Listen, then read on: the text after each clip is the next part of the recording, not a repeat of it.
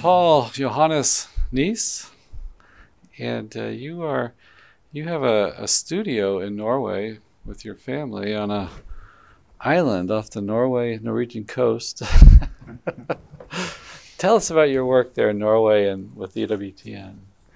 Yes, thank you for having me, Father. Um, we uh, we are a family of uh, my wife, and we just had a new baby, so we have three kids, age 45 days, three day, uh, three years, and five years, uh, living in Norway. We started. Um, it's actually it's a long story, so you have to stop me when I. But we started uh, the first day I met my wife.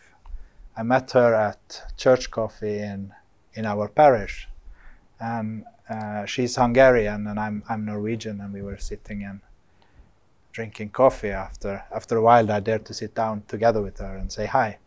Uh, and the first thing we were talking about was that her sister was doing Catholic radio in Hungary, uh, and what kind of joy, what joy it was for her to spread the spread the word of Jesus to other people. So that was the first conversation I had with my future wife. Mm. It was about doing Catholic radio, mm. and uh, then after a while we got um, got uh, we got to the point that where we found out that maybe we should proceed with our relationship and, and get engaged. Uh, I had a quite different life before I became a Catholic. So, what you would call in here in the U.S., I had a Las Vegas wedding, which I had to sort out, uh, and I went through the case with the tri- tribunal, and it we de- never got an answer, uh, and we were unsure if God wanted us to proceed a life together or not. So we decided to say the a novena to Saint Rita. Uh, we started praying, and, and in that novena, you, you promised to make the name of Saint Rita known, uh, no matter what the outcome will be. And on the final day of the the novena, uh, we got the answer from the tribunal that we were free. I was free to to get married again. Mm. Uh, and um, that was a great blessing. So we got engaged. It was not the most romantic proposal. It was the day after. we couldn't wait. Uh, so we got engaged really quick, uh, and we started marriage preparation uh, with our priest, uh, and then we got married. And then we were thinking about how can we honor the promise we gave to Saint Rita. Uh, and God was so good to us that nine months after we got married, we, we got our first uh, baby. Uh, and then we found out that, okay, we can call her Lea Rita after uh, we have a, always the, with all the girls, we have a, the first name is from the Old Testament and mm. then it's from a saint. So we choose then to give her the name of Rita in a way to honor this, mm. the name of the promise we gave to Saint Rita. And then uh, after that, we uh, talked more and more about radio. And then we had a meeting with the bishop, uh, and he was positive, but he didn't. As long as it didn't cost him any money or any priest, we, we could do what we wanted. And it was a little bit back and forward. And then COVID came, and all the church um, were closed down. Uh, so then we found out that this is the time to do it. So then we put out on Facebook that on the 22nd of May, this was the 21st of May in 2020, the first year of COVID, we would start a radio station. Mm. So we, pro- uh, we proclaimed it uh, and then after we Google how to start a radio station.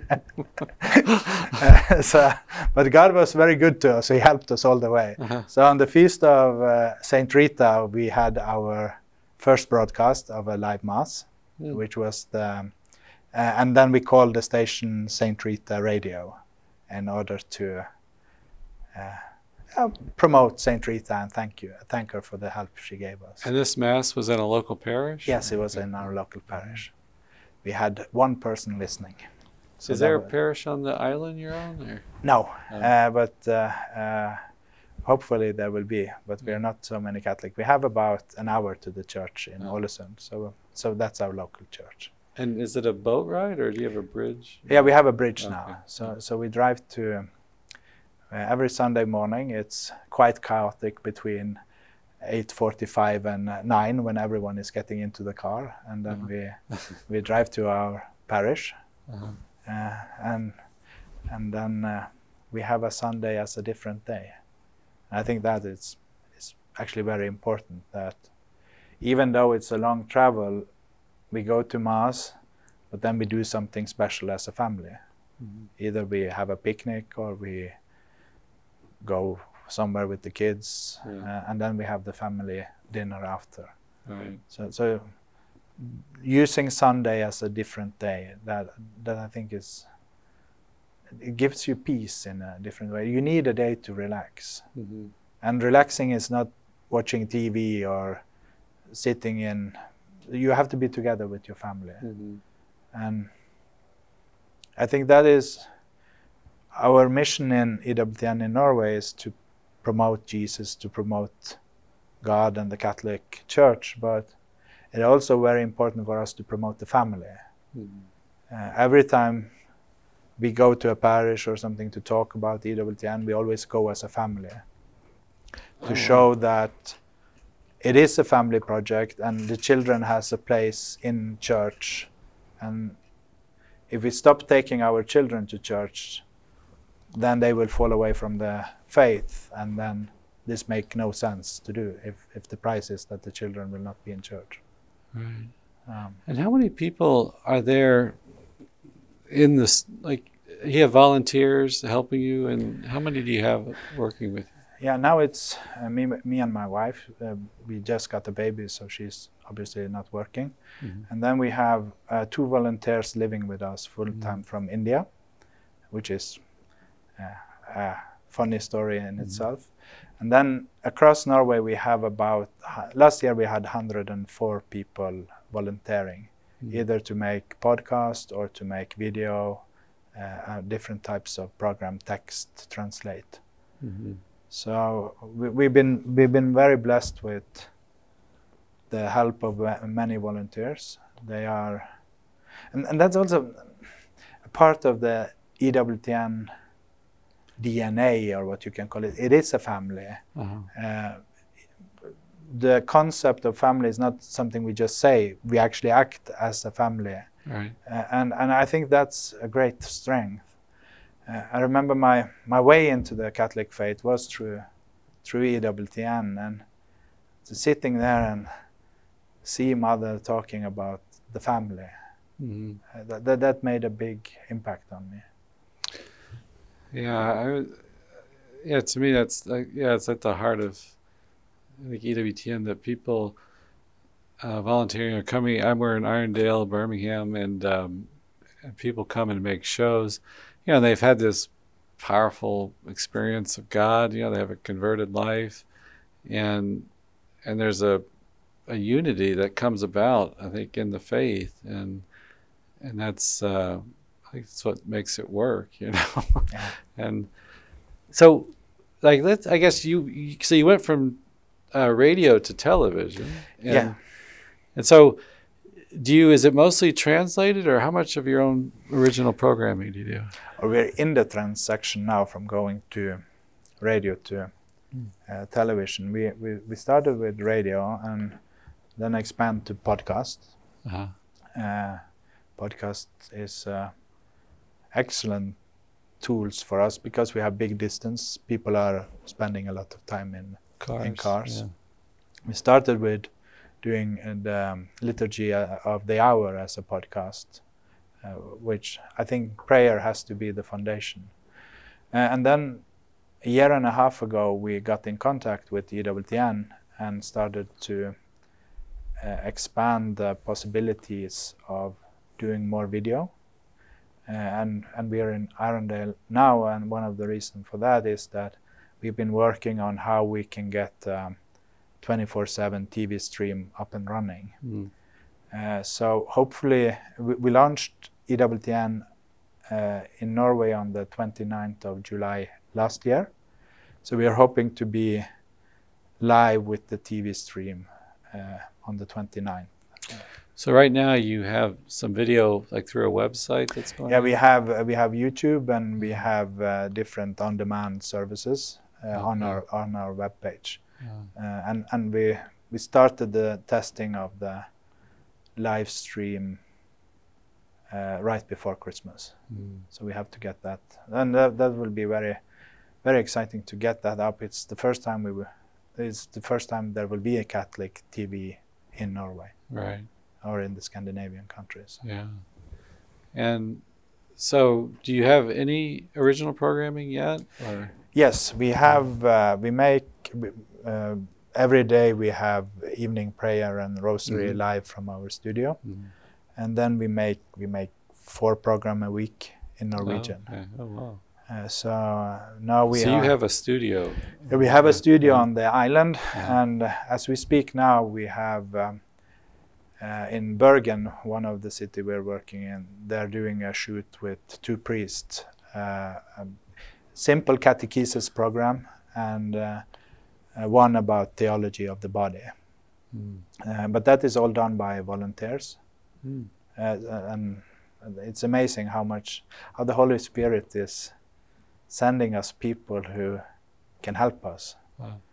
Uh, with They're mostly lay people, or you have some priests? Or? Uh, we have uh, two monasteries that are helping us out on a regular basis, Oh. uh, and we have five priests doing sh- program for us every month, oh, uh, wow. more or less. Wow. Uh, so um, that that's also what is so beautiful with the concept of family is that even though we don't go around saying you're a part of our family, but uh, we bought that house on the the island where we are because it's a big house. Uh, it's an old house, uh, but we can have a lot of people there. Uh, so people are coming to visit us almost every weekend, and we have volun- the two volunteers from India. So that makes it into a, a real family where we can eat and pray together. Hmm. And we have the priest coming and, and helping us. And Um, in, in many ways, I, I think it's so beautiful because the church today is much about politics, it's much about polarization, this and that, and all this. But for us, this project is about showing the faith and most of all, praying together.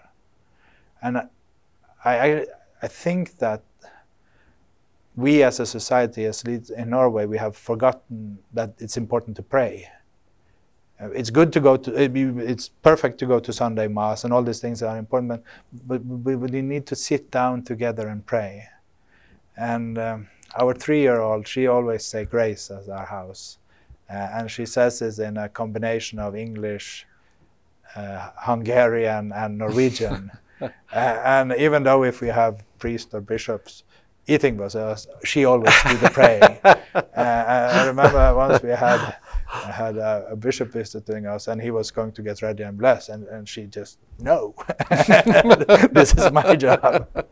So I think, and that, that also bring the children with us. It's our responsibility to learn our children the faith, and uh, our children they are crying in church and they are behaving bad uh, as normal children, but I, I remember there was one uh, old lady who come and said to me that take your child out, she's crying. And, and then I said to her that, but, yes, of course I can do that, but remember it's, it's our children who will pray for us in purgatory. So, so if I take her out of the church, she will not be used to being in church, and then we have less one less person praying for us when we are in purgatory. she looked at me and said, "Okay." yeah. Do you do you all pray the like the liturgy of the hours or the Christian prayer or something? Yeah, not uh, uh, we don't do all the liturgy of the fam uh, hours as a family, but but I try to do it uh, at least Laudes and Vesper and Completorum. Uh, I see if I don't pray, I if it's much to do with work and then I sin more. Yeah. Uh, and if I don't pray, then I do stupid sins, and then then I don't pray uh, when I've done that, and, and, and it's an evil circle, and that's why I think the liturgy of the hour, or the daily rosary, is so important because it, it's not every time you want to pray uh, or feel like praying, or many times I'm thinking, oh, it's much more important to do this or this or this, but if you have the time schedule of praying then at least you do it. And I, I hope and I think that it's better to do a unconcentrated rosary than to don't do it. Mm-hmm. That's at least. Yeah. Yeah. Yeah. Yeah, it's always a challenge with the family. yeah.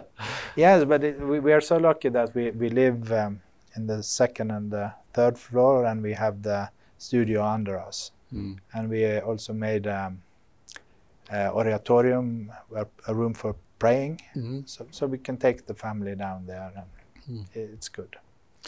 And do you? I imagine is this like a lighthouse with big stone brick house or some kind of? no, it's um, it's an old shoe factory.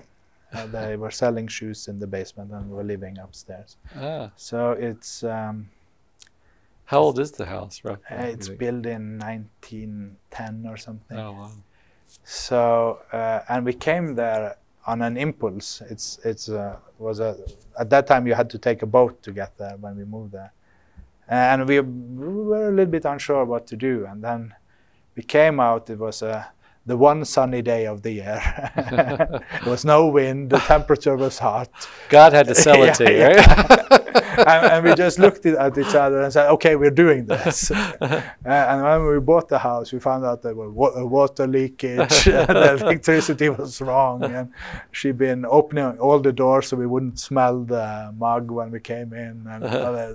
so, but uh, I think the, I, I, had a very different life before I became a Catholic. I was living a life where I was working as a banker. Uh, we were we had a morning meeting every day where we had this cre- our credo was that the one who has the most when we die he's the winner you uh, literally say that yeah the, every morning is that in Oslo or were you? In... Uh, no, that was in Bergen. I oh. was working there, uh, and uh, then we, we, was kind of very. Uh, it was uh, important money, cars, girls, and all these things, alcohol. But I always felt that there was something missing in my life. I couldn't know what it was, but I was never satisfied. So we always had to do more, and more and more and more and more. And then at some point I, I kind of didn't understand what, what this was. And then, as I see on EWTN, you have this commercial with Mother Angelica that people switch into the TV and, and then they see her and then they end up converting. And it actually was almost like that for me. My, my ever first Catholic Mass I saw was from the chapel at in EWTN. Uh, it by accident, I ended up in on YouTube on the mass from here. Uh, so for me, being here now is actually quite emotional. It's been a trip to get to know with EWTN, but it's also been a pilgrimage on what led me to the church. Mm. So I was sitting and watching the mass, and then after the mass, uh, in the algorithm of YouTube, they uh, put up Fulton Sheen, mm.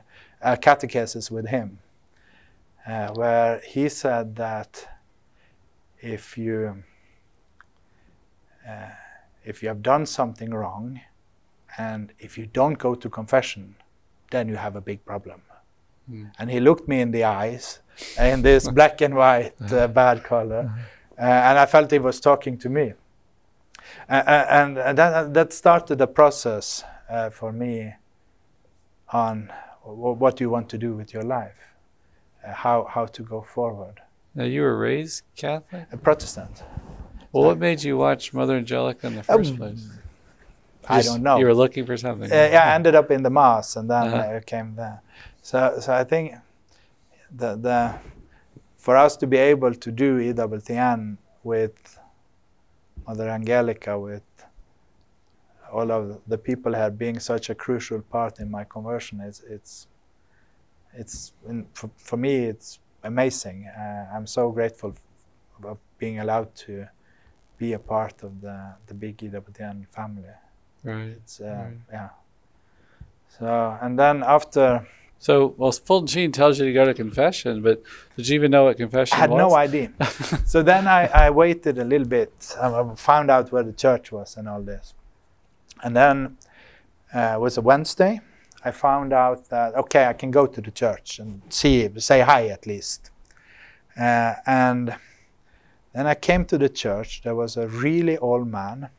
He had tobacco all of his in all of his mouth, and he had a cross in his forehead, and he looked crazy. That was then Ash Wednesday. It was the deacon there who, who was there. It was an old man, uh, and and then he came. "Oh, What do you want? Uh, and I, my plan was to ask him uh, to have a talk, but I was so scared. So the only thing I could say, oh, oh, where, where is the post office? he had chewing tobacco. yes, chewing tobacco. so, but it looked really bad. so uh, and then um, Sounds like a Norwegian sailor. yeah. uh, uh, but, but the funny thing was that I didn't know that at the point, but uh, he translated a book by John of the Cross. His name was Deacon uh, Gunnar Wiklund Hansen. Uh, so he actually translated the book that led me to come to the uh, to, to the church, and I didn't know that. Uh, Yeah. yeah. And then I went away from there, and oof, this was scary. And uh, then at some point, I found out it was Easter, and uh, I couldn't go home to my family because I had to work.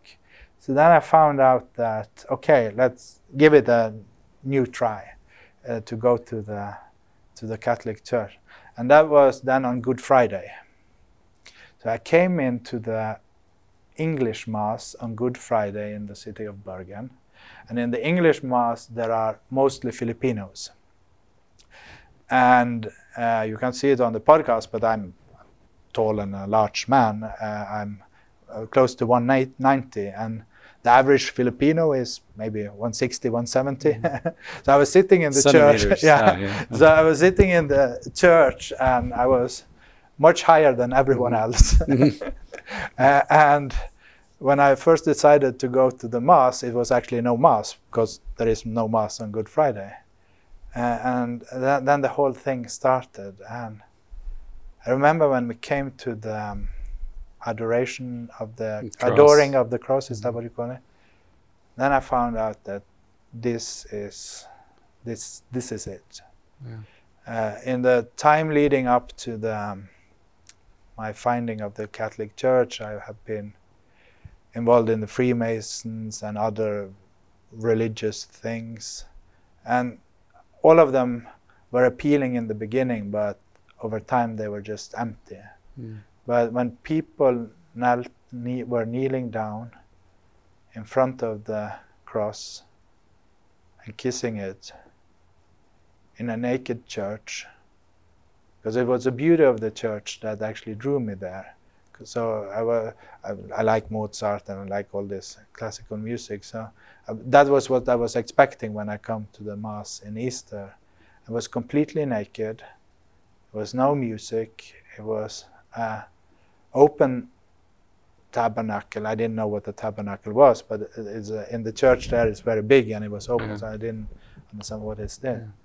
And remember when I knelt down, I didn't dare to kiss the cross, but I knelt down in front of it, and I realized that this is actually the real deal.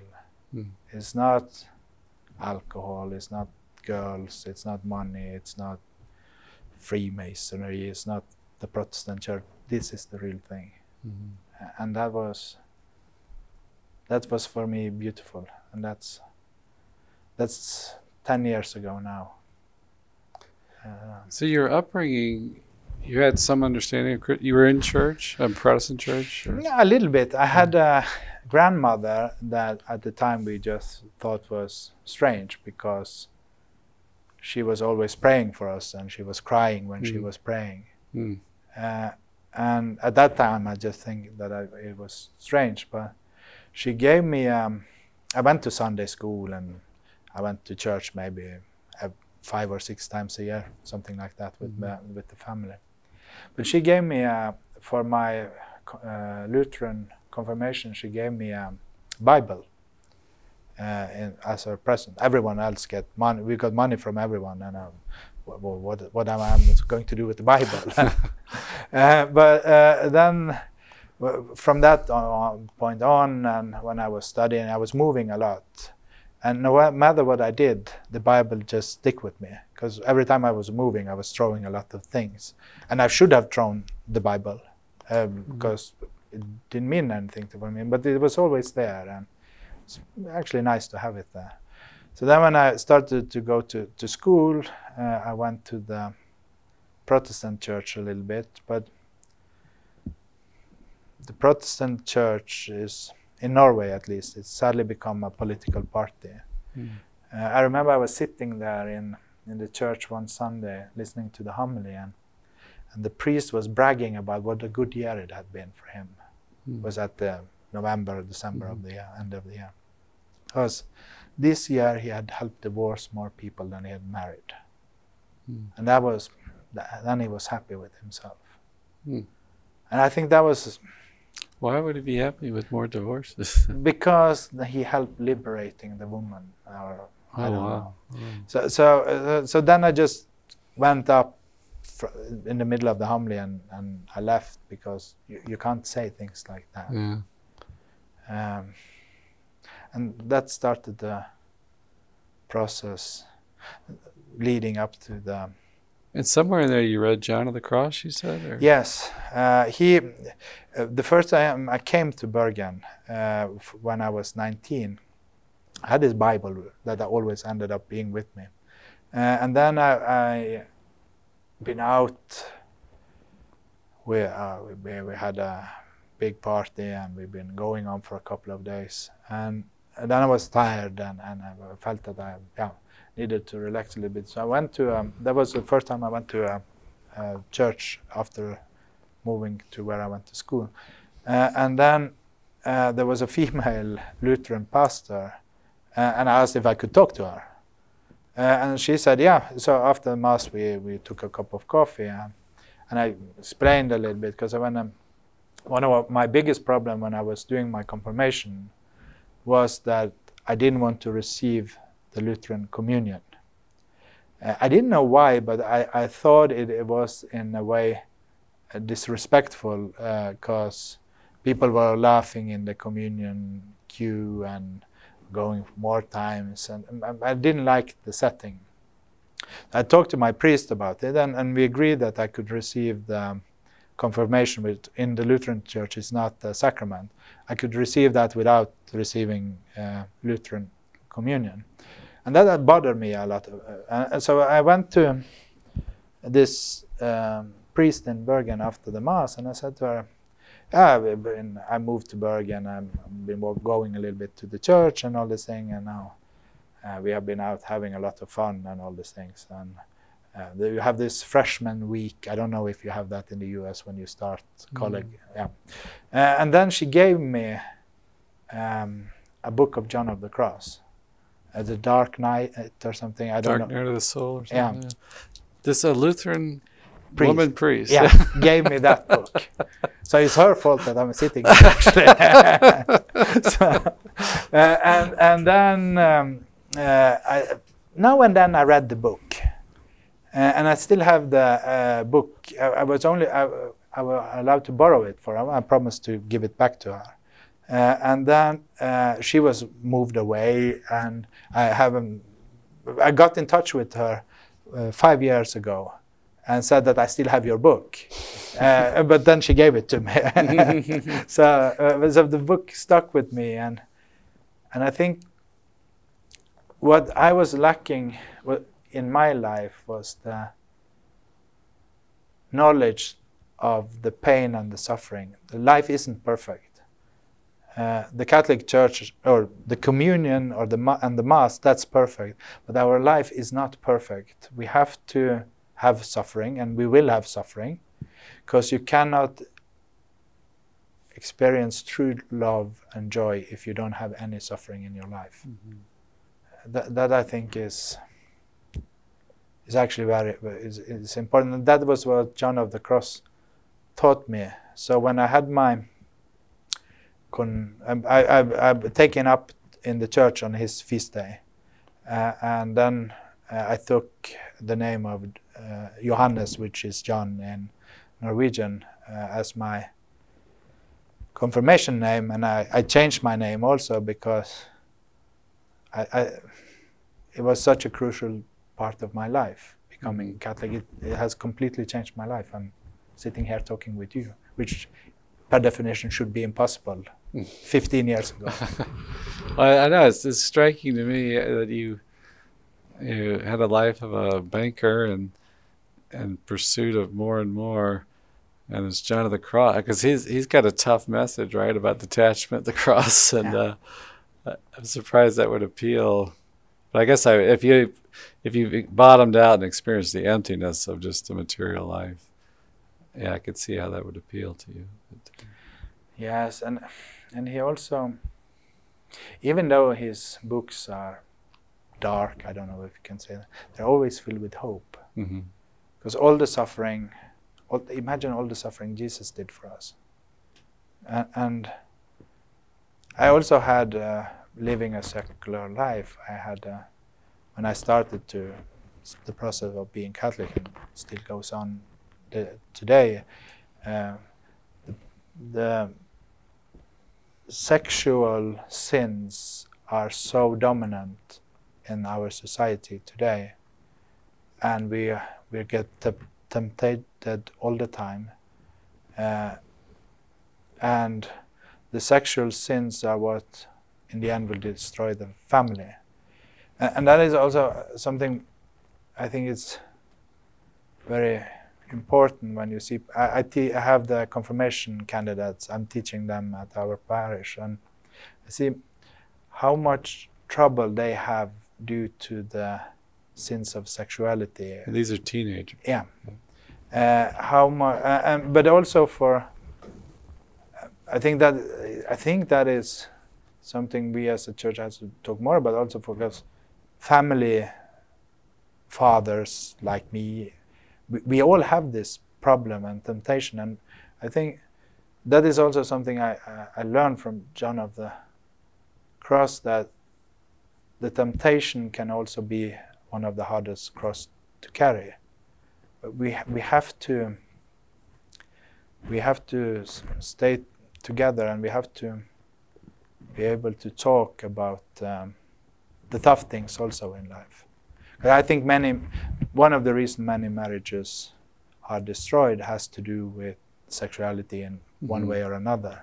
Right. Uh, spe- especially when I was a banker and things like that, uh, women for, for for me was just an object brought there to give me pleasure, hmm and Right. that's far away from the Catholic marriage. Yeah. Yeah.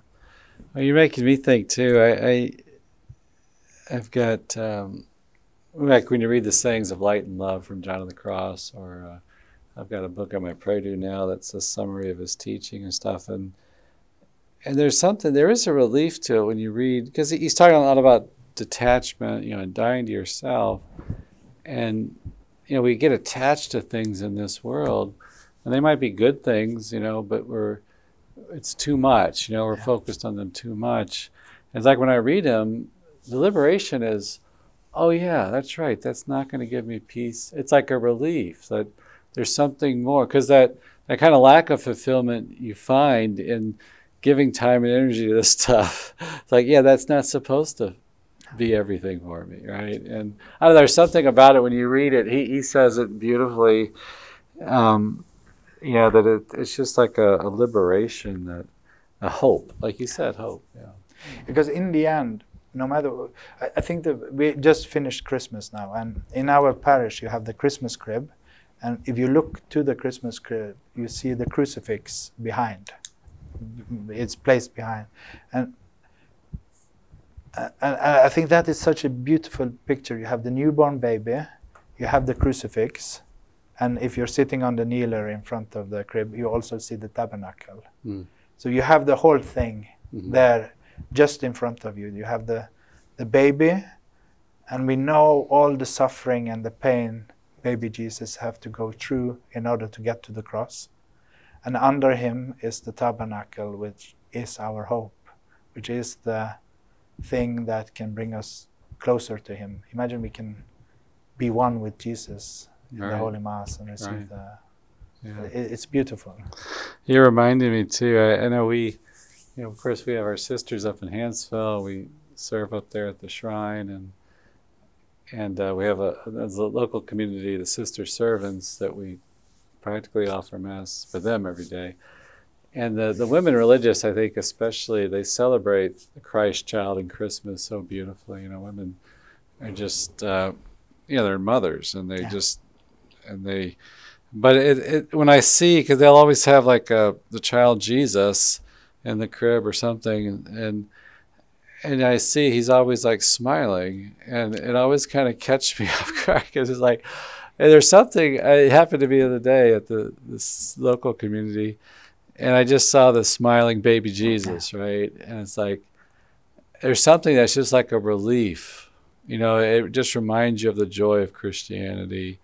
You know, because on a natural level, there's the joy of the child. You know, for every family, a blessing. Everybody can marvel at that and then we marvel at how oh yeah i mean god loves us and becomes a child for us and i can i don't know it just eases the burdens or the heaviness or the seriousness or i take ourselves too seriously or take our struggles or kind of maybe too much for us it just brings a lightness a beauty to the faith you know but, and i also think that is the key in evangelization and i think that is also the key in keeping people in church or Catholic coming back to church is to just show the joy and the beauty. Uh-huh.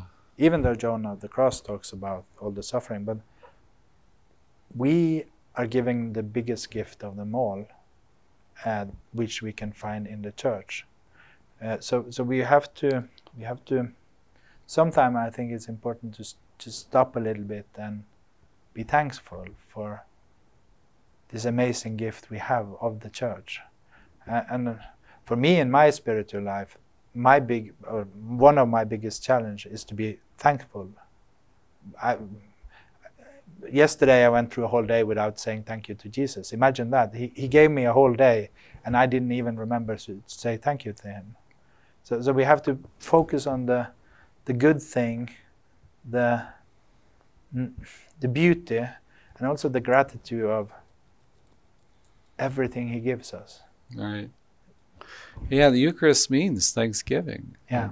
You know, the term means Thanksgiving, and that's, you know, it's interesting that we choose that to, to label, to name our, our greatest prayer, the greatest uh, part of the church, you know, the Eucharist. And um, we were, I, we just came coming off retreat, and the and the, the priest was giving us a these conferences on Ignatian spirituality and how important that was to Saint Ignatius This prayer of gratitude. Like this, there's prayer of examen, you start with gratitude and looking at times in your day that you recognize the blessings of God or His closeness to you.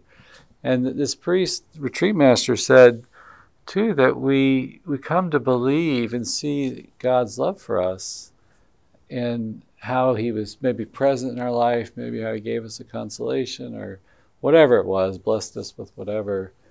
And I know it, even like secular people are talking about gratitude, and as Christians, I because I, I, I, think so much of the challenge is to believe that we're loved by God, yeah.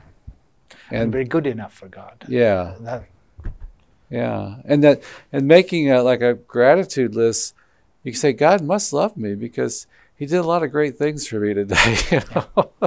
and and we, I know some of our personalities maybe more than others, but we can just focus on the negative, you know, the yeah. problem, and that just gets bigger and bigger and bigger. And say, wait a minute, God really did show up today. You know, if you yeah, and we also, I, I talk from myself. I pray that God will take care of my family and things like mm-hmm. that, and then He takes care of them. But I don't say thank you. Right. So, so that it's important. Uh, the, so I remember I got a penance one from my uh, priest back home, and I was to do two things in the morning. And uh, one thing in the morning and one thing in the evening. It was to say, Jesus, I love you, as the first thing I say when I, I go to bed. And then say, Jesus, my friend, thank you for today. Good night when I went to bed. Mm. Um, and then he said I had to do it for, I don't know, three, four weeks, long enough for making it a habit. I think that was his. Uh, 21 days. Yeah. That's what the secular yeah. tells. but but the, the gratitude of being a Catholic and the joy of being a Catholic. Imagine we have the fullness of the truth. We, Jesus came, God came, sent His Son to us so that we can live forever. Mm-hmm. It's amazing. Right, right. What do you tell that confirmation class? You're before like 13, 14 years old, and they're thinking maybe in a very materialistic yeah. way, and they're thinking in a very kind of self sufficient, it's all about me way. I, I, we, I, I will say we have chosen a different approach. Uh, my five year old, she is also a teacher. So she's in every class. She's coming there with me. Uh, and um, you bring your three-year-old to lead the prayer. No, uh, no. uh, she and my wife and the newborn baby, they are making. We always have lunch, uh-huh. they're making lunch. Uh-huh. So they are there, and me and the five-year-old, we are doing the the confirmation class. Uh-huh. But my five-year-old, she is in charge of the praying, because we never managed to get these um, kids to learn Our Father and Hail Mary. That's obviously too much. But then, then we found out that we did it last, we started last year, then she was four. So I said to them, if, if she can do it, you have to be able to do it. So she leads the prayer before we start and in the end. And she also have a test with them in the end of the year. And this, um, especially the mothers who get have their son being corrected by a four-year-old. mm-hmm. next time they know our father, that you can be, be sure. uh, but but uh, so, so, first of all, what, what I I hope they bring with them. For me, it's I shouldn't probably not say it, but it's not the most important thing that they know the Ten Commandments by heart and all that. What is important for me is to see that we are a family. Mm-hmm. Uh, we are doing this as a part of our vocation. Mm-hmm our kids feel at home in the church. They know where the sacristy is, they know where Jesus is. They, the three-year-old, when we leave church, she, she always run in and she waved to Jesus and say goodbye, see uh-huh. you soon, uh-huh. uh, and, and, that's beautiful. Uh-huh. So, so my hope is that the confirmation candidates understand that the most important in church is family. Because when family, when the family is destroyed, then we won't get more priests. So, so then the whole thing will not collapse because Jesus promised He will take care of us. But in order to get priests and in order to have the church floating and expanding and showing its beauty, we need the family. And that is why I think also in the society today, it's the family who is under attack. Uh, in Norway and Europe, we have the situation with um, gay marriage. if if my daughter, age five, come home to me and say that she identify as a boy, I'm illeg- it's illegal for me by law to tell her that she's a girl. Mm. So the, the attack and the gender is under the, the, the family and the gender is under an enormous attack. So, so that's my main thing to my confirmation candidate is to try to show them the beauty of the church and the family. And then when we do the six commandments and all these things, I just start by giving them my email address and I say you can give this to your teacher uh, so if there is any complaint, she can write to me. But now I'm going to go against everything you're taught at school. but it's normally work out fine. Mm-hmm. So, so yeah. So, so, but but they live in a completely different world, and the the boys think they need to see a masculine church. They need to see that the Catholic Church is not only about their grandmother sitting and praying the rosary and crying. They see have to so the boys they have to take turn being altar servants. Uh, in our parish, parish we have have only male altar servants, so they do that, and we celebrate the mass quite close to what you do here at the daily mass with the Latin and things Oh. like that, which is I think what the father of the council actually wanted. I think Mm. this is the way they wanted the the new mass to be celebrated.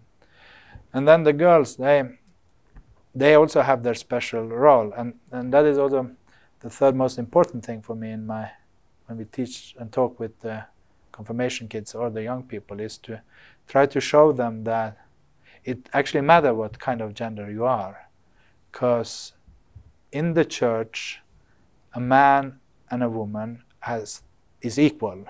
The greatest about, among all the people who ever lived was a woman, uh, Virgin Mary. So, but we are God have different plans for us, and that is also the reason why a girl cannot become a priest. It's because that was not a, a part of God's plan. He he want he, if he wanted that, he would have done that. Mhm. But also why a man can't give birth. Mhm. So, so in the society, we have different roles that we have to fulfill. And I, if I see, look at the history of uh, in Norway, uh, we before year thousand we were um, worshiping Odin and Thor and all this thing, uh, and then life didn't have any value. Uh, if you killed my brother, I could kill your brother, and we could go on forever. And they put babies out in the woods. And then Norway became Catholic for about 500 years. The first thing that happened was that it was illegal to kill babies. Uh, instead of burning the smart, smart woman, we made them into saints and, and let them develop.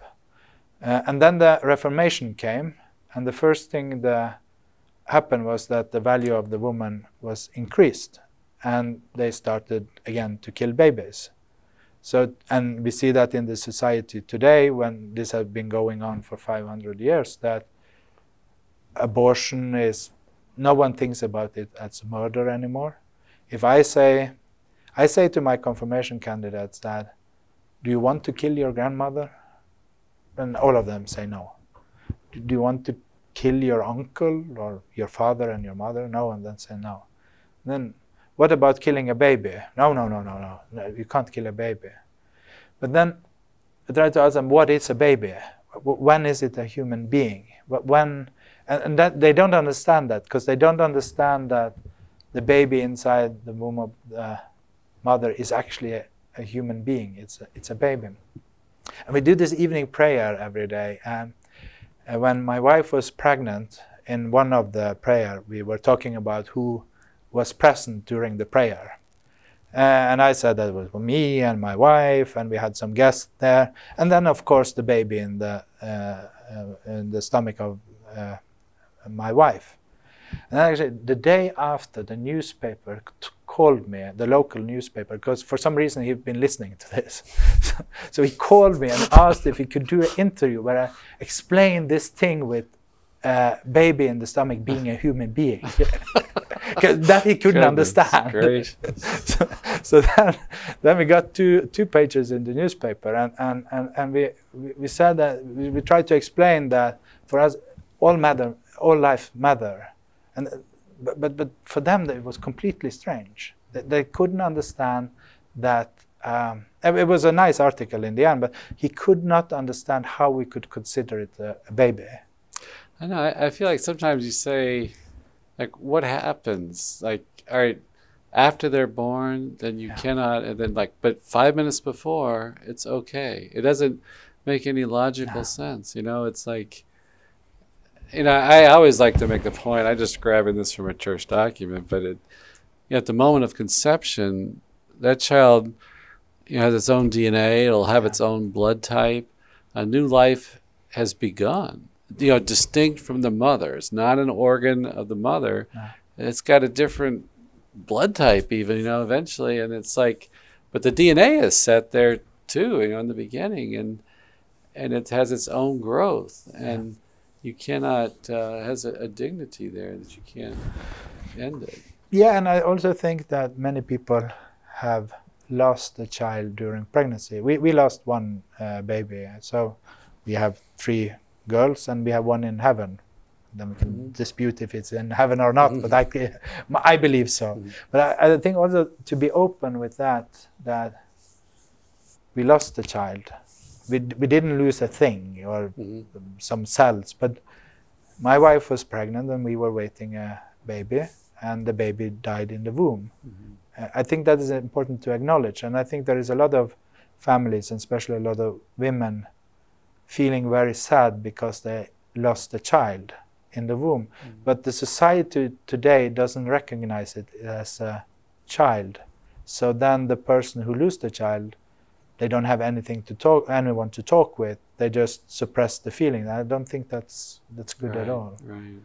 Um, You know, maybe we could talk a little bit about like the culture of Norway. I, I was I didn't know anything about it before speaking with you, and and I you relate to me how there's a big oil industry there, and it's it produces pretty good wealth, right, for the country. It's a you all are doing well financially, and you have a lot of immigration. That you're saying that the Catholics comprise a lot of Eastern Europeans, right, have come like from Poland. And maybe tell us a little about that, the, the European influence.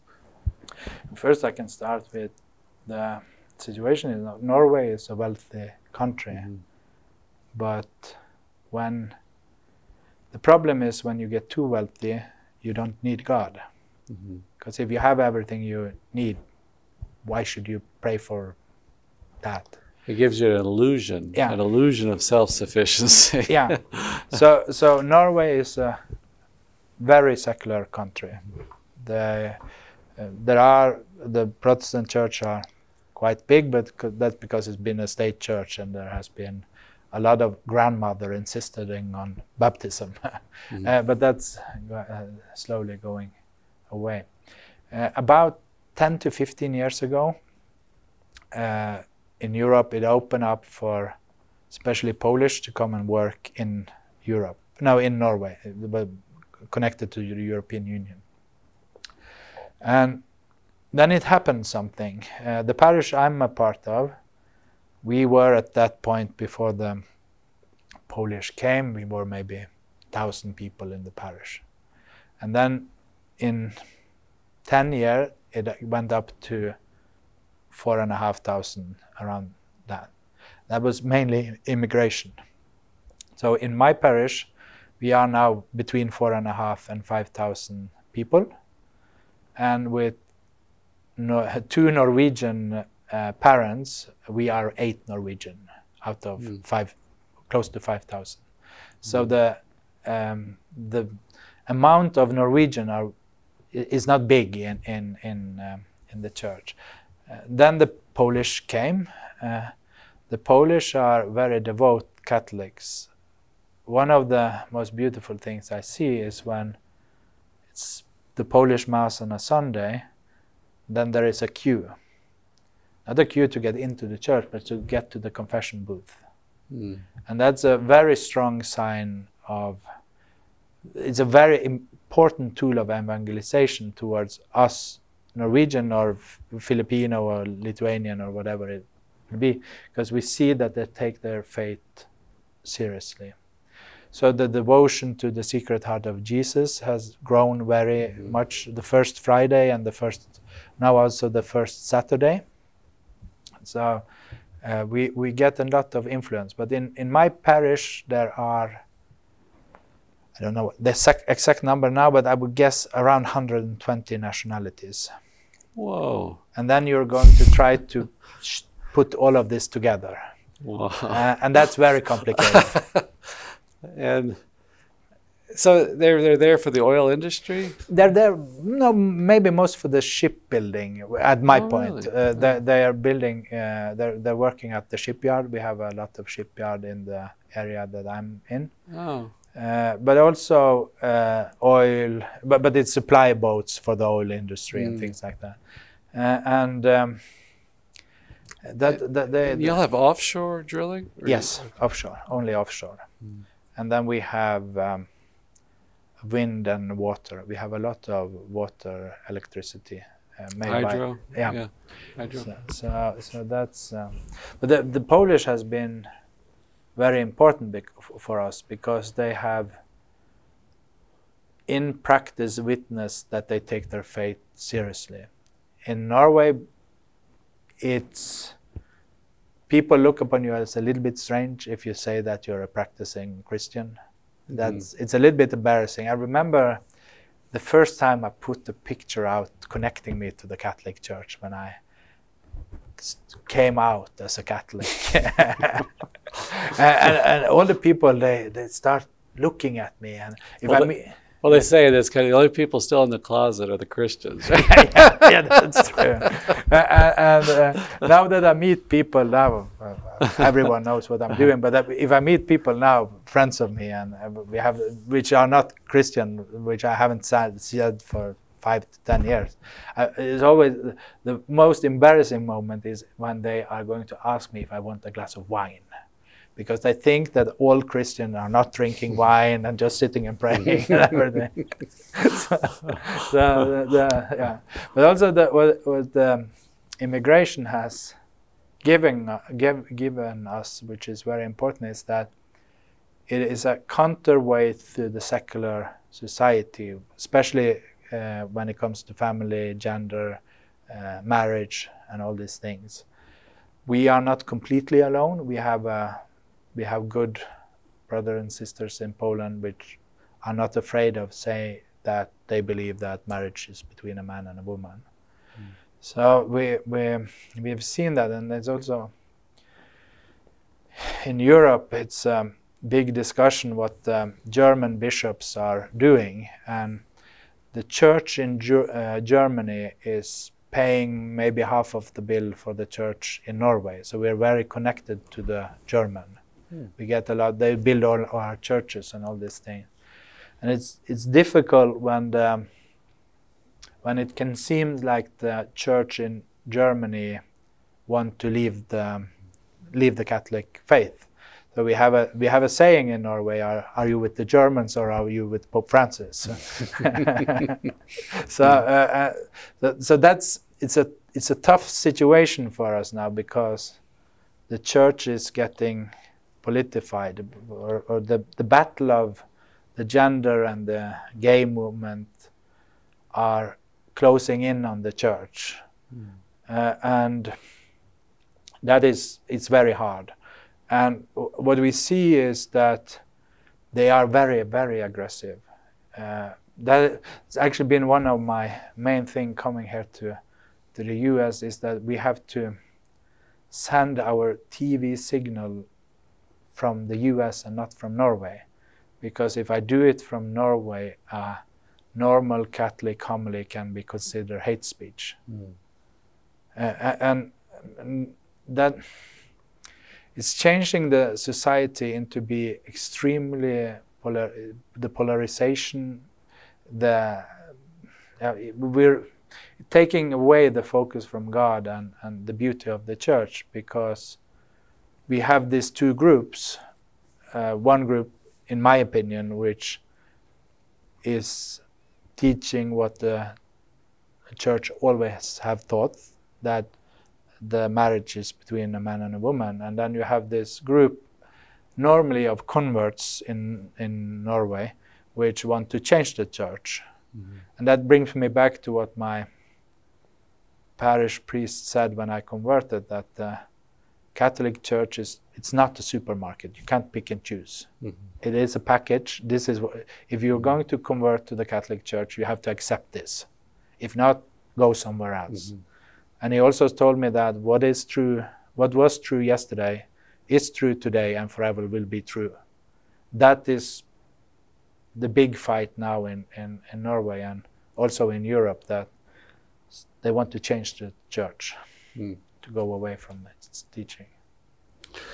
And how would you how would you describe like the Norwegian culture itself? Uh, you know, not putting the immigration aside, but I always like to. To me, it's always interesting like the different countries, like the enculturation of the faith, you know, it, it's expressed differently in all these different cultures. And I know you were sharing with me earlier that you're on this island and you, you fish once a week. You catch Yeah. cod and mackerel. That's my impression, stereotype. You, you know, this cold water fish you're pulling out, bitterly cold. You're bundled up and uh, fishing. And uh, but anyway, that's uh, what. What do you think is the cultural gift of Catholicism? a little bit it's it's divided into you have the people living in the cities uh, where um, masculinity is under attack Mm. and then you have um, us who live outside of the city which is m- probably more the, the stereotype of what foreign uh, think of when they think about Norway. Uh, we, we live on a island. Uh, I think uh, I had coffee with Father Mitch. I think he would love it there because there is a lot of animals and things that uh, you can hunt and you have uh, fish in the water. We we're close to the nature. The Is there a lot of trees on your island? Or? oh yes, Yeah. we are self-provided by wood. Oh, really? So- Do you have like a wood fireplace? You Yes, burn? we Okay, use that. okay. Uh, the, um, because of that, we have the problem with the inflation, so the electricity have become very expensive. Mhm. So now we go back to to, to using wood. Mm. So, but but for us, it's uh, also I think that is something which is important to give to the children is the uh, freedom.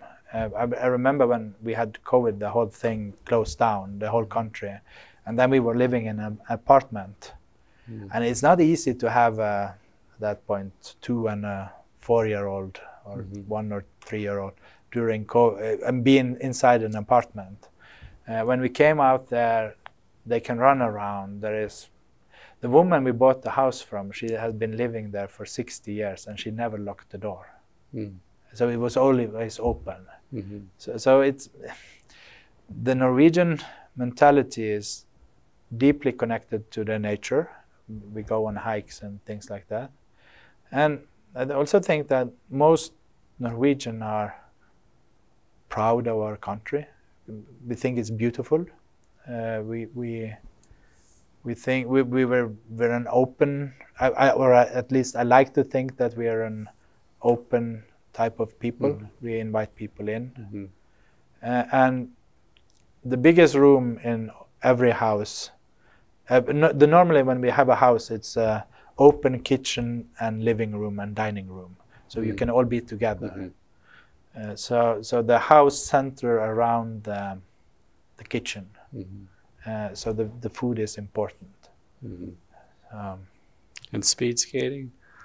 Oh, yeah, not where I am, uh, but but uh, sp- uh, the long uh, uh, speed skating is uh, Norway and Netherlands who do. so uh, it's it's a lot of that, and you have you have the snow, and and this year the, it's been quite a lot of snow even in the island where I live. Uh, it's a little bit hotter there because it's on the coast, uh, but uh, now we had we had three weeks of snow and the girls they go out for uh, in the kindergarten they have their snow mobiles or what you call it and they uh, they're outside a lot uh, Mm. and what is also special at our place is that we have a great population of eagles Hmm. so we have the eagles going around our And they Yeah. fish right out of the sea Yeah. and grab? That must be Uh, spectacular. right? Yeah, it's, it's beautiful. And, and normally, uh, all the kids, uh, when they are small, like are newborn, they, they, for the first year during daytime, they sleep outside.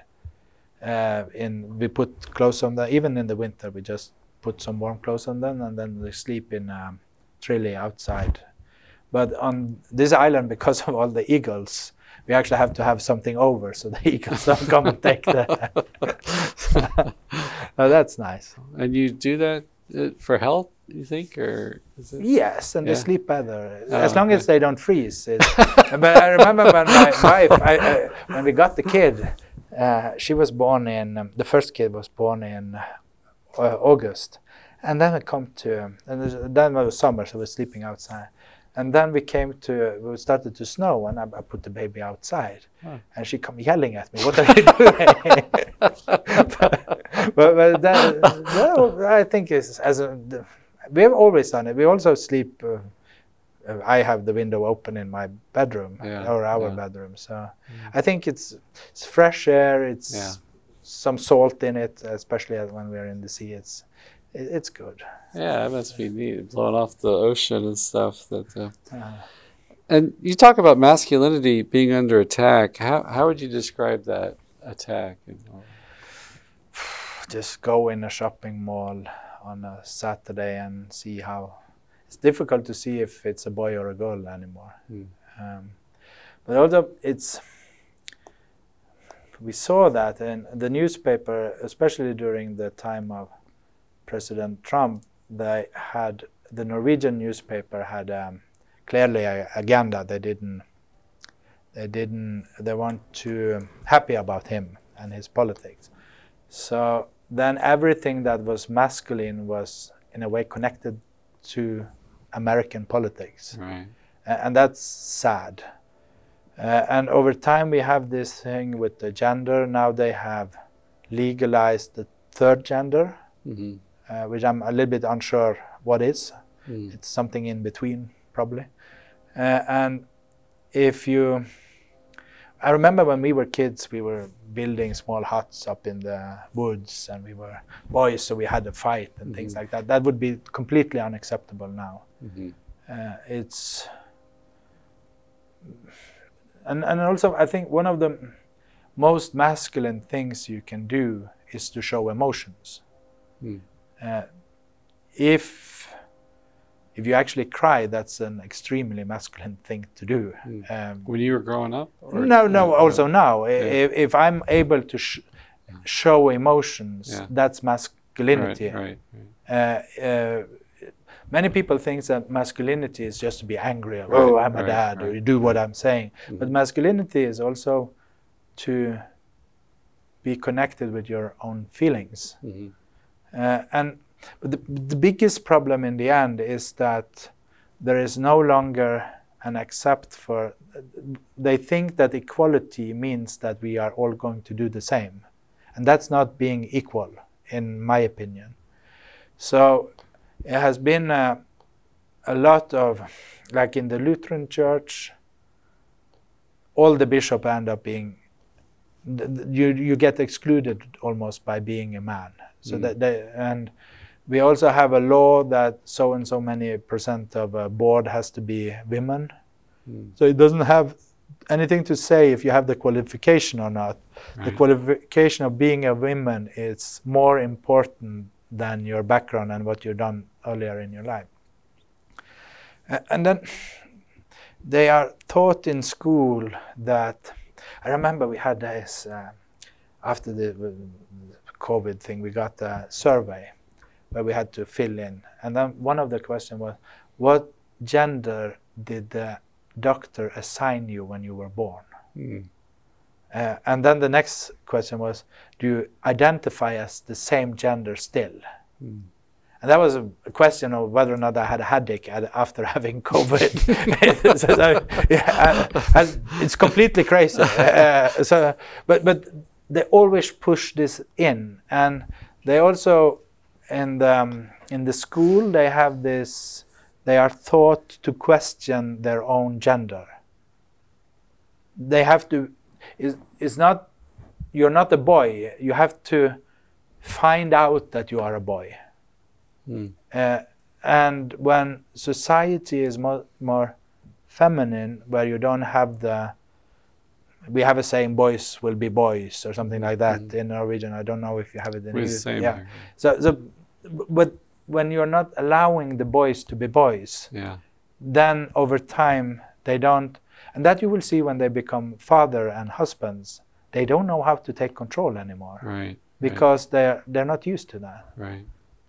Where does that ideology come from? I, you can look in this country, you can see like the huge impact universities in the 60s had uh, with the great liberalization and stuff. And you know, it just seemed like the universities were run by people of liberal persuasion, so to speak. But is that the same as true in Norway, or where did it come from? Yes, uh, in in many ways, and then they also for, they've been very good in doing lobby work and getting in good positions. So politically, yeah. Uh, I know my impression is it more of a socialist country or? Uh, that's actually a good question. Uh, I haven't thought about that, but I think it's.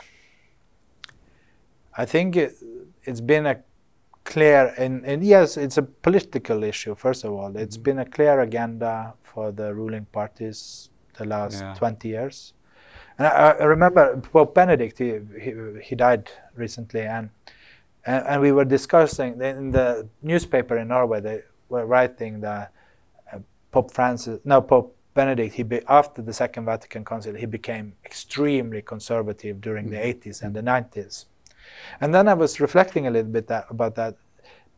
Did he change his writing, or did he just mean the same all the time? Mm-hmm. He, he, was consistent, mm-hmm. and that was the answer. He didn't, or at mm-hmm. least for me, he didn't change the way he was thinking, but society completely changed the way they were thinking. Mm-hmm. So being cat, uh, orthodox or, or, or, conservative made you, if you just, if you didn't change your perspective of things and you had a status quo, you went from being mainstream to being an activist right. Uh, in 20 years. Yeah.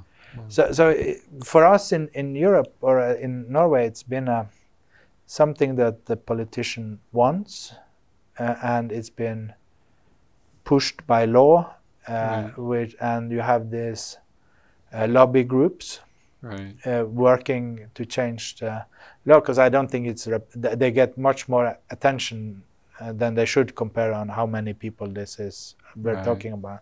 And now it's legal actually for a 12 year old in Norway to change the gender without having the consent of the parents. Mm. Like surgeries, yeah. hormones? Whoa yeah. before entering puberty. Yeah, yeah. Uh, and that's, um, I, I, I, think that's wrong. Oh yeah. yeah. Uh, so.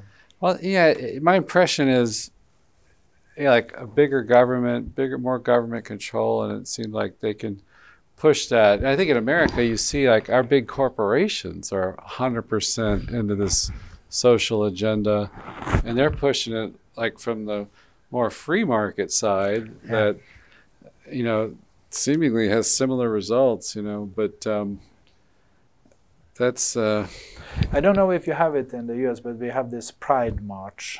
Oh, yeah. Uh, and uh, I we can't support that as Catholic. Uh, it's it's not possible to be a Catholic and support mm. Pride. The the ideology that they are promoting in in Norway, it's uh, I don't sorry for the language, but it's a sex ex exhibition. Right, of, right. It's terrible. Yeah. Uh, so we we tried to not shop in the way in the stores that have a pride flag. Right. We, we tried right. to not do that, and that was also the. I didn't say that earlier, but one of the main reasons for us to start the radio, I was working um, in an insurance company before we took the chance of doing the radio. My wife was pregnant with our first child, maybe six months or something. Mm -hmm. uh, the baby is born in August, and this the Pride month is in Norway. That year was in May. Uh, and then the bank and the insurance company I was working in was the became the main sponsor of this Pride uh, week. And then they came and put the Pride flag on my desk. That you have to have that. Uh, and then I called my wife, uh, and I, she didn't have a job at that point. And I said that I have to have a pride flag on my de- desk. What do you want me to do? And she said, then you have to, either they take it away or you have to quit. And I said, You're sure about that? yes, I'm not letting you back in if you have a pride flag on your uh, desk. And then I went to my boss and I said, I, I can't have this. Uh-huh you can have it in the room, but I, I can't have it on my desk. And then she said that, oh, they made an arrangement so everyone in the company had to have this on their desk. And I said, well, because of religious freedom and, uh-huh. and all this, I, I, I, can't do this. Uh, and she said, yes. And I wrote to the HR uh, department saying, I'm, I'm sorry, but because of my belief, uh-huh. I cannot have something, this symbol on my, my desk. Mm. Uh, and I just got back. That, sorry, but you have to do that. Uh, and uh, okay, and I called my wife. The, the, I have to have it. You still want? What do you want me to do? She said that if you come back, I will not serve you dinner, and you have to sleep on the sofa as long as you have that there. so then, three months uh-huh. before she was going to, we were going to give our first uh, child. I quit my job, uh, and they paid me one month, and and that's and then we were sitting there, what to do now? and then, uh, I, I, of course, God take care of us, and that le- led us into being able to do Catholic radio full time. Wow. So, did you did you pick up another job?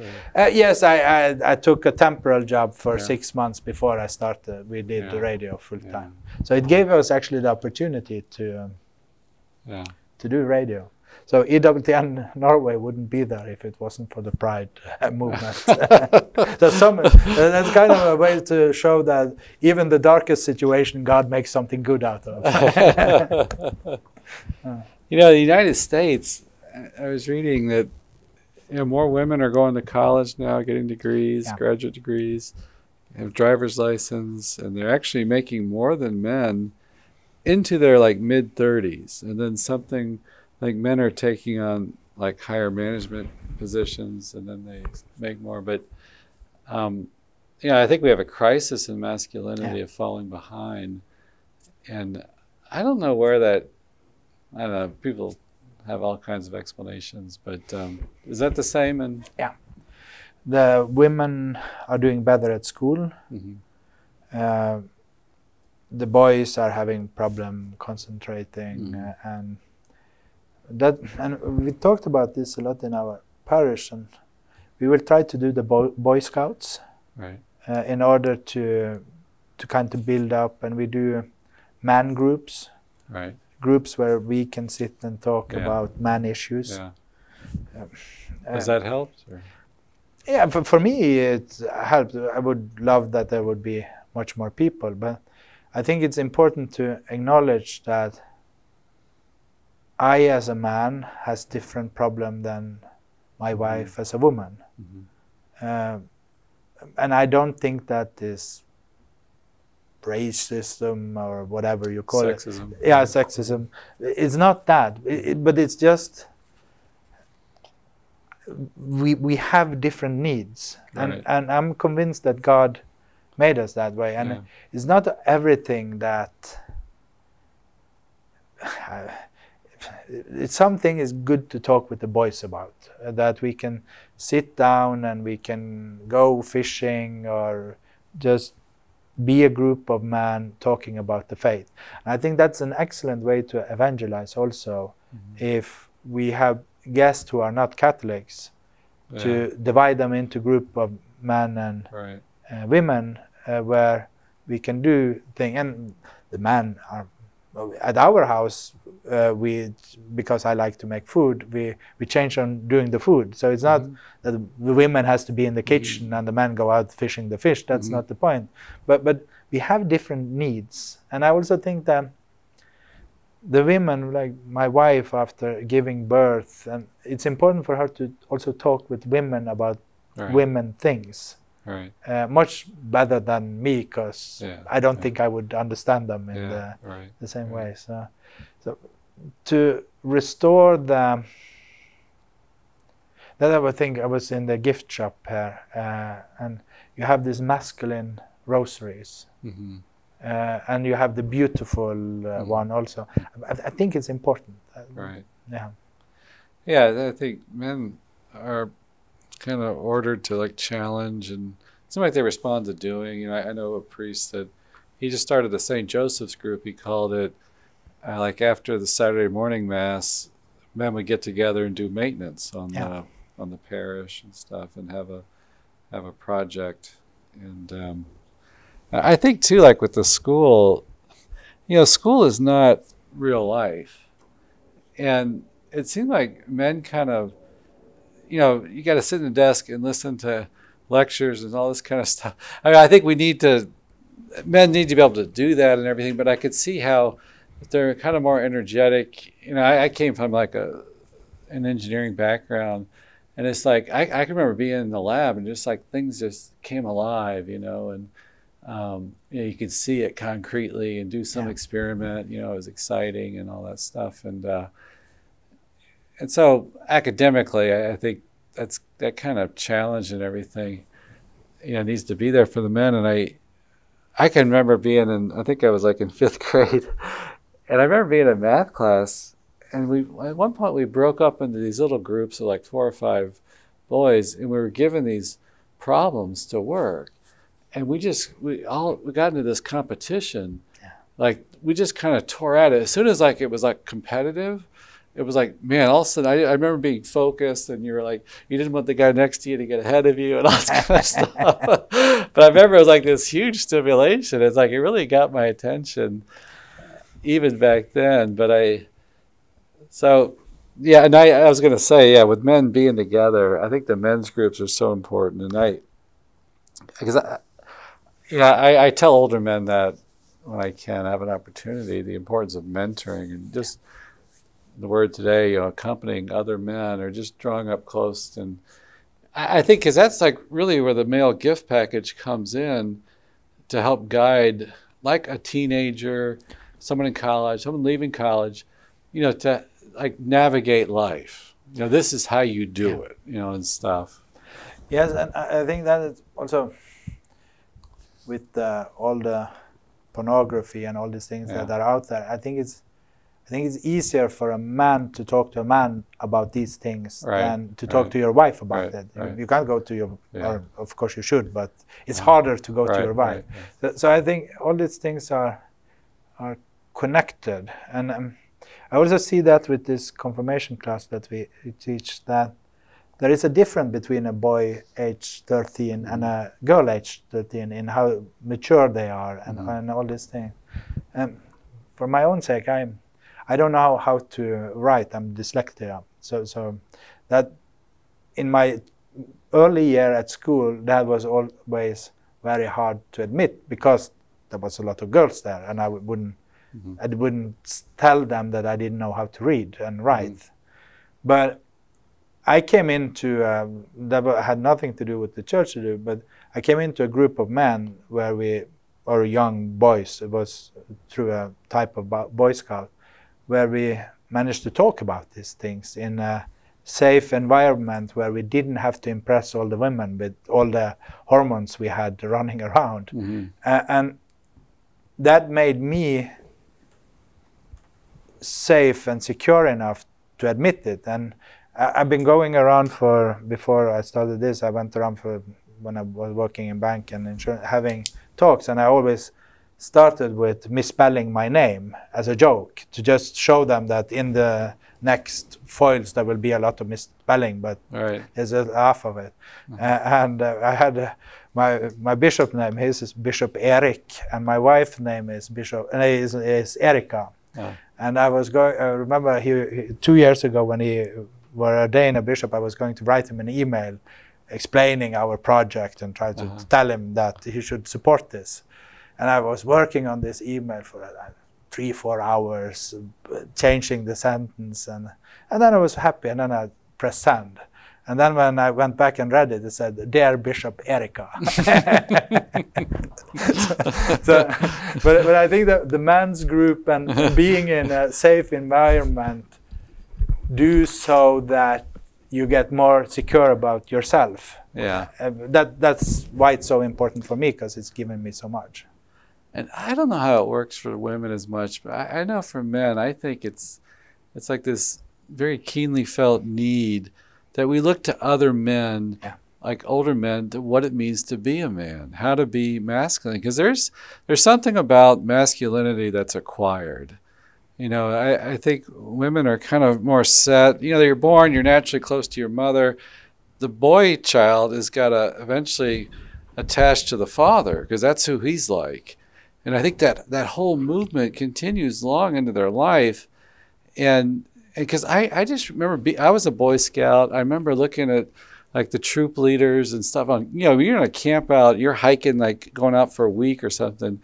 You get to know this guy well, right? Yeah. And I can remember the impressions and things that I felt being around them. I remember uncles in my family, of course, my own father, but like the great uncle. I had like great, I, I knew some great uncles very well in my family, and they had a big impact on Yeah. me of what it means to be a man, how you to act and carry yourself and things. Yeah, and that is the biggest problem, I think, with the divorce is that many kids lose their father figure because they end up, in many cases, living with their mother. Right. So they don't have the contact with their father. They don't see the masculinity. Yeah, uh, yeah. Uh, that I also see with actually with the girls who are com- uh, doing their confirmation classes that they come and ask me question they should ask their father. They shouldn't ask me this kind of question. Right. But they don't have a father figure Right, in their right, life Right. who they can talk to Yeah. about these things. And, and that's that's sad. And you know, now that I'm even saying that out loud too, it's like we're talking about, you know, just the, you know, your parents being separated, and now too, like, you know, families are smaller, so you're not going to have as many uncles and things like No. that to witness. But uh, you know, just in my own life, my extended family made a big impression on me, and they were all down. I grew up in Alabama. They were all down in New Orleans, but my grandmother especially was big in the family and would make sure we were connected Yeah. to these people and would always be I mean she was like kind of at the the center and always drawing extended family into the home into the celeb- you know the Christmas Thanksgiving celebrations and everything and and that's powerful too when you see multiple versions of masculinity Yeah. you know I, I remember my grandfather. He had um, a hut outside of uh, where we lived, and that was our childhood paradise. It was enormous. It had an enormous lake, and there was a waterfall and everything. That was how I remember it. And there we went, and we were doing carpenting thing Yeah. with him, painting. yeah And then he died, and uh, 15 years later, I came back. Yeah. And it's the smallest house I ever seen in my life.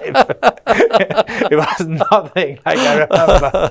So, uh, but but this, the, the, and, and it's like, I think about it now. Then you said when I think back to my childhood, what I'm thinking about is my father and my grandfather and my uncle, how they helped us when we needed it. right I, I could always know, I always knew, and I still do, that if I need help, I can go to my father. hmm Uh, I can't go to my grandfather because he's not alive anymore. But and, and that is because he, during our childhood, he was the stronghold. He was, when everything was going bad, we knew we could go to him. uh-huh He was the protector of the family. right right A- and if you don't have a father and if you take away the masculinity then you don't have that anymore yeah yeah um, And that's, I know we're going pretty long here, but let me ask you too about the relationship in marriage that uh, the complementary complementarity between the, the man and the wife, the man and woman. Um, I mean, you've mentioned it, you know, several times now. The influence of your wife. How does that make you a better man? my wife is uh, in every sense an amazing woman because everything i do i can do because she approve it. If- Supports it. And, yeah, In, and, and, and it's also a vocation for her. Mhm. uh, our baby is born it's i think it's 45 days now and i've been able to spend a week here because it's something that was important for us. It's important for our vocation to do the radio. But i think the biggest you have to begin with what a marriage is because marriage is a union between a man and a woman until we die that's the premise of uh, or, or one of us die Mhm. uh, and we had had a lot of ups and downs in our marriage. Mm. Uh, and if we didn't have a Catholic marriage, I'm sure we wouldn't still be married Mhm. if we didn't have our faith. Because if you don't believe that the marriage is lifelong, then when you get problems, it's much, much easier to just split up and do something else. But I remember when um, right before we got married, we got married in Hungary, so we had our priest doing the paper. And the last thing he said before we went was good luck and all this thing. And I have made sure you will never get an annulment. and that was it. so as long as I live, you will never ever get an annulment. Uh, and that means that no matter we have chosen this, uh, chosen this, and it's not every day is not uh, good, but most of the days are good. Mm-hmm. And I I can't imagine a life without my wife because I was thinking about that before we got married. Two become one. Right? Yeah, it's the babies and this thing, but that we two become me and my wife become one in marriage for me as we grown in marriage has nothing to do with the sexuality at all or uh, it's a smaller part but it has to do that we are here together and we have a vocation which is first of all our family then it's the EWTN project mm. and we have to find a way to make this work mm-hmm. and i think that because we we try to go to confession once a week uh, on sunday we go to confession before mass she goes every 14 days because she's better than me. so, uh, but, but, that we have the faith together, uh-huh. that we do things as a family. Uh, I was working for EWTN at the World Meeting of Family in, in Rome. For me, it was most natural thing to bring my family. Mm-hmm. That we go there together. If we are going to record a show or something somewhere, we go all the family together.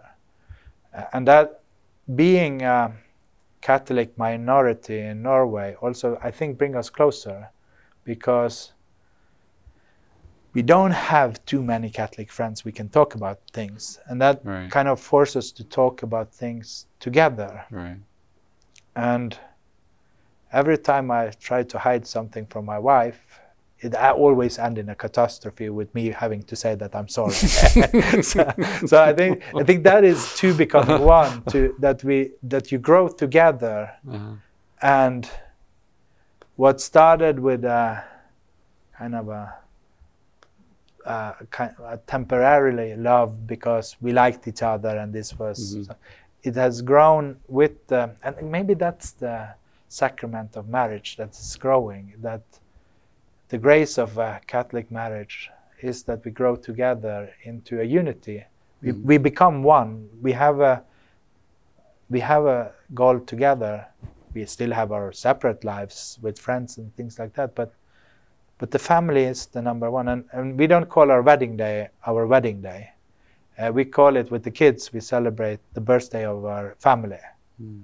Uh, so uh, and, yeah, so I can't uh, explain to you uh, what my wife means to me, and because without her, absolutely nothing would be possible. If yeah. I wouldn't have my children yeah. without yeah. her. Yeah.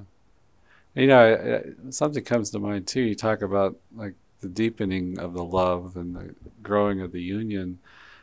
It reminds me of how we began the conversation with Saint John of the Cross, and how that that sacrificial love is where yeah. it really becomes real and uniting and it's but just imagine how much she must love me, man. She's at home with three kids, uh-huh. and I can be her going to mass every day.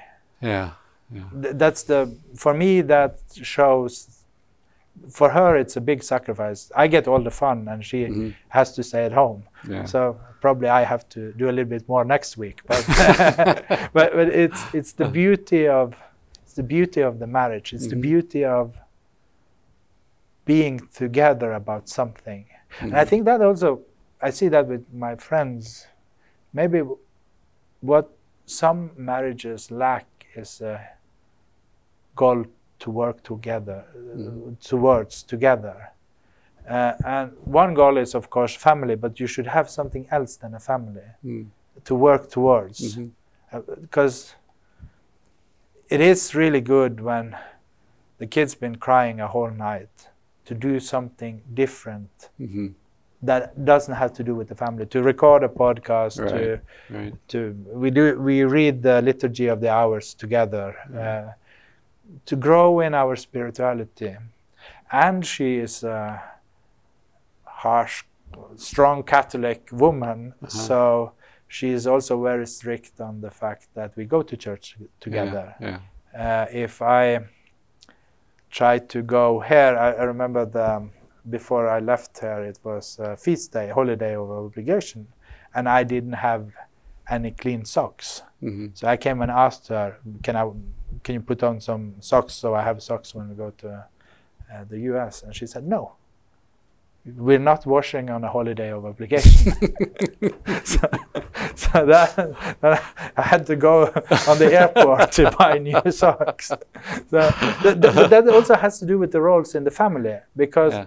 that she helps me with these things. It's Yeah. it's, it's her role. It's her, not her role to wash, but it's her role to take care of the house, the yeah. family, Yeah. Yeah. and it's my, my responsibility to take care of that the children grow in their faith. And, Right. Yeah. Right. Yeah, I think the women have that great sensitivity to like what's going on in the family, the needs and stuff. And Yeah. sometimes can point it out to the father if he's missing something. And Yes, and, and when we earlier we talked about being grateful. I, for some reason, for some magical reason, there are always clean shirts in my wardrobe. I don't know how they're getting that, but, but, but that is also something, an important part of the marriage, which I'm failing in every day, is actually to show her the appreciation of the work sh- she's Mhm, doing for the family. That things I take for granted, there are food uh, on the table at four o'clock. It, Mhm. it's yeah, yeah, it, it, it's beautiful. gratitude. Yes, Full yeah. circle. Yeah. Gratitude. Well, Paul, thank you so much for this talk. It's been really enjoyable. Thank you for having me.